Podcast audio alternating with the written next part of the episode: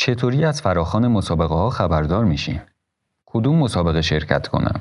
چطور برنده بشم؟ اصلا مسابقه معماری شرکت کنم یا نه؟ مگه راه موفقیت در معماری مسابقه نیست؟ سلام من سیاوش کرباسی هستم و شما به آرچاپو گوش می‌کنید.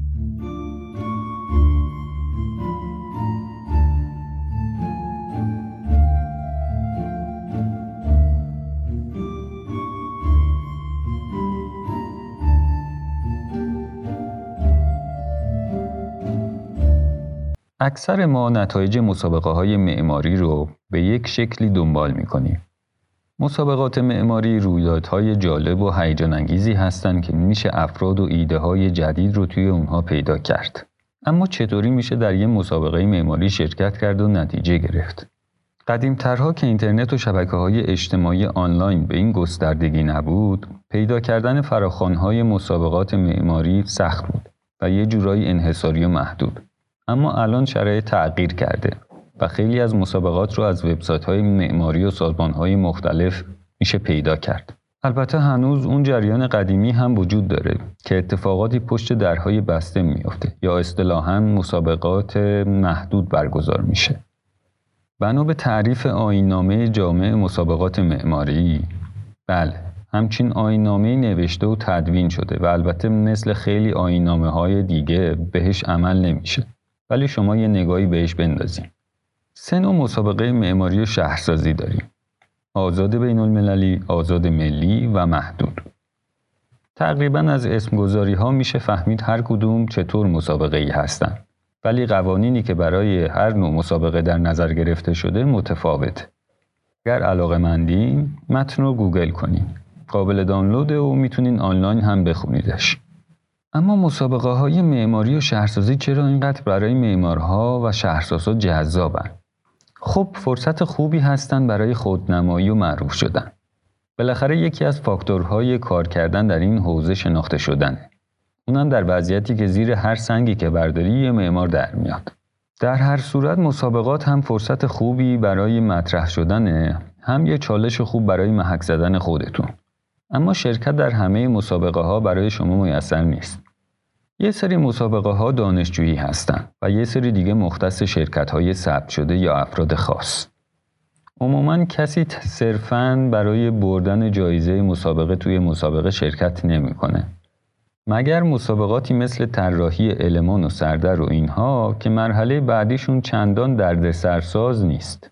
وگرنه وقتی توی یه مسابقه ساختمانی برنده بشید کار با بردن جایزه تموم نمیشه تازه شروع میشه یعنی بستن قرارداد با طراح برای اجرای پروژه.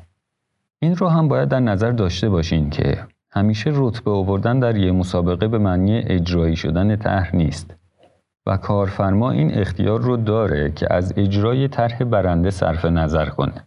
ولی نمی‌تونه برنده اعلام نکنه یا جایزه ها رو به نفرات اول تا سوم نده.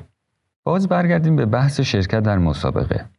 یه سری مسابقات بین المللی جذاب هم وجود داره که خبرهاش رو هم باید از سایت های مرتبط خارجی دنبال کرد.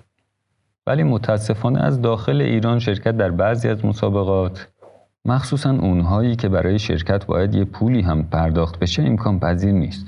به دو دلیل. یکی این که قیمت دلار در ایران نوسان زیادی داره و ممکنه یه شب زندگی آدم زیر و رو بشه.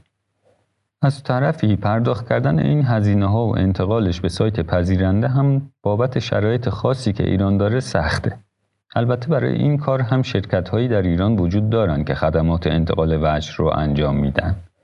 یه مشکل اساسی دیگه هم هست که گهگداری پیش میاد و جامعه معماری ایران هم تحریم میشه.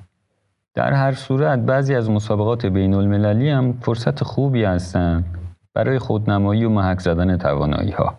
اول از همه شرکت در مسابقه های معماری غیر از مسابقات دانشجویی و طراحی المان و یادمان و از این قبیل مسابقات به صورت انفرادی کار سخت و تقریبا بیهوده ایه. باید کار تیمی و زمانبندی رو بلد باشیم و یه تیمی متشکل از افرادی که قابلیت های متناسبی برای شرکت در مسابقه دارند رو تشکیل بدیم. یعنی همه می‌تونن در بخش طراحی نظر بدن و مشارکت کنن. ولی نهایتا ترسیمات به عهده یه نفر رندر به عهده یکی دیگه و شیکتمندی با یکی دیگه. ممکنه یکی فقط مخصوص مکاتبات باشه.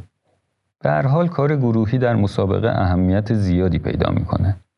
چون در فرصت کوتاهی باید حجم کار زیادی انجام بشه. اونم به شکلی که فریبنده و چشم نواز باشه. بله فریبنده. چون برای یه مسابقه آثار زیادی ارسال میشه. البته اگه سرش به تنش بیارزه. و خب اینجور موقع ها شما خودتون رو بذارید به جای داورها. نمی‌تونید وقت بذارید از همون اول منطق کارها رو دقیقا درک کنین و همین باعث میشه کارهایی که به نظر فقط به نظر میاد حرفی برای گفتن دارن و جذابتر هستند رو انتخاب کنید. هر نگرشی هم که فکر کنید نهایتا انسان چیزی که خوشگلتره و آراسته تره رو بیشتر میپسنده. این ویژگی ذاتیه و توی کارهایی که یه مقدار رنگ و بوی هنری داشته باشن پررنگتر هم میشه. پس تعجب نکنید اگه یه کاری که در واقع بزک کمتری شده مورد توجه هم قرار نمی‌گیره خب هر کسی تا بخواد این اصول رو یاد بگیره یه مقدار زمان لازم داره و ممکنه در تلاش های اولیه به نتیجه ای نرسه. نباید سریع ناامید شد. باید مجددا عملکرد خودتون رو بررسی کنین و با نفرات انتخاب شده مقایسه کنین. ببینین چی باعث شده یه نفر برنده و انتخاب بشه و شما رو کنار بزنه. برای مسابقه بعدی از این تجربتون استفاده کنین. طبعا نتیجه می‌گیری. نکته دیگه ای که باید در موردش فکر کرده باشین اینه که در صورت برنده شدن جایزه و پاداش چطور بین اعضای گروه تقسیم میشه و در صورت رتبه نیاوردن هزینه های شرکت در مسابقه بر عهده کی؟ از طرف امتیاز شرکت در مسابقه برای کی ثبت میشه؟ اینجور مسائل رو بهتر از اول بین خودتون حل و فصل کنین و در موردش حرف زده باشین. اما توی کدوم مسابقه شرکت کنیم بعضی از افراد هستند که کلا کارشون شرکت در مسابقه است و هر مسابقه ای که برگزار میشه به گمان خودشون باید شرکت کنن. خب این هم یه رویه ایه ولی من چندان موافق این روش نیستم. به نظرم هر کس بسته به جایگاه و زمینه ای که در اون فعالیت بیشتری می‌کنه. یا قصد داره فعالیت کنه باید مسابقهش رو متناسب با اون پیدا کنه و شرکت کنه. ولی خب اینجا ایرانه و همه چی در هم و بر هم. مثلا من شخصا اصلا موضوع طراحی سردر برای یه دانشگاه رو قبول ندارم که بخوام توی همچین مسابقه شرکت کنم. برای خودتون شخصیت قائل بشین و ببینید این شخصیت مناسب و متناسب با کدوم مسابقه است. البته که قضاوت های زیادی در کار خواهد بود ولی مهم اینه که خودتون چی فکر می‌کنین. بنابراین به نظر من بهتره که موضوعی مسابقه رو انتخاب کنید یعنی اگر طراحی های مسکونی کار شماست. خب توی مسابقاتی شرکت می‌کنین که به پروژه های ساخته شده جایزه میدن. اگر طرحهای کانسپچوال زیادی دارین در مسابقه هایی که دنبال ایده های اولیه هستن بیشتر شرکت کنین. اگر دنبال گرفتن پروژه از طریق مسابقه هستین توی مسابقه های سازمان های دولتی و خصوصی که بعضا خیلی هم جذاب نیستن شرکت کنید. اگر دنبال فرصت تحصیلی و پژوهشی هستیم توی این دسته از مسابقات شرکت کنید اما حواستون باشه که بیشتر مسابقات این گروه مربوط به دانشجویان هستند البته در مقاطع مختلف تحصیلی گاهی هم پیش میاد که یکی دو تا مسابقه همزمان از طرف برگزار کننده های متفاوتی در حال برگزاری هن. و خب اینجاست که نمیشه در همه اونها شرکت کرد اگر از لحاظ موضوعی به هم نزدیک باشن باید بر اساس فاکتورهایی مثل توانایی خودتون و معیارهای فراخان میزان جایزه و مبلغی که باید خرج کنید. جدول زمانبندی و فرصتی که در اختیار دارین حجم کار طراحی و ارائه و افرادی که در دسترستون هستن. تیم داوری و سابقهشون سابقه خود برگزار کننده و اعتبارش. تصمیم بگیرین که در کدوم مسابقه شرکت کنین و در کدوم نه. اما یه جور دیگه هم میشه به مسابقات نگاه کرد. و از شرکت در چندتایی به نتایج متفاوتی از اونچه تا حالا گفته شد رسید. و اونم اینه که اصلا در مسابقات شرکت نکنی لزومی نداره همه راهشون رو از طریق مسابقه های معماری هموار کنن. برای بعضی از حوزه های کاری رشته های معماری و شهرسازی اصلا مسابقه ای تعریف نشده. برای بعضی هاش اصلا نمیشه مسابقه تعریف کرد. پس صرفا به خاطر اینکه مسابقه ها سر و صدای زیادی به راه میندازن فکر رو اصرار نکنین که حتما تا جایی باید شرکت کنید که برنده بشید.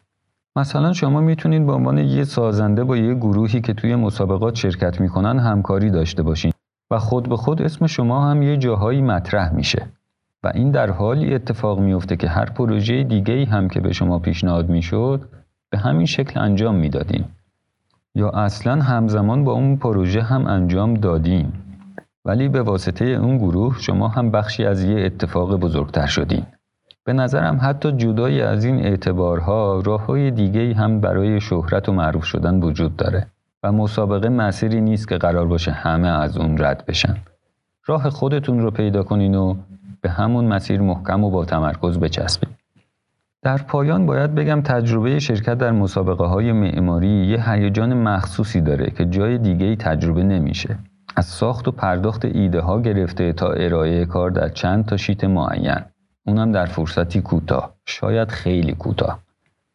و رقابت با افرادی که نه از تعدادشون مطلع هستین و نه از سابقه شون. متاسفانه مسابقه های داخل ایران ایرادها و تخلفات زیادی دارن. ولی نمیشه با نگرشی بدبینانه از شرکت در مسابقه ها کنار گیری کرد. بالاخره باید راه و روال رتبه آوردن در مسابقه رو یاد بگیریم و آشنا بشیم و این خودش می‌تونه مسیری باشه برای تغییر شرایط برای آیندگان. اگه به تاریخ علاقه دارین شماره یک مجله معمار چاپ تابستان 1377 رو هم که بخشی درباره مسابقات معماری داره مطالعه کنید. خب این قسمت رو هم همینجا تموم می‌کنم و امیدوارم که اطلاعات به درد بخوری به شما داده باشم و اگر اینطور بوده شنیدنش رو به دیگران هم پیشنهاد کنید. همیشه از خوندن و شنیدن نظرات شما خوشحال میشم و برای ادامه کار کمک کننده خواهد بود. شما می‌تونین از طریق ایمیل، کانال تلگرام و صفحه اینستاگرام آرچاپو با من در تماس باشین.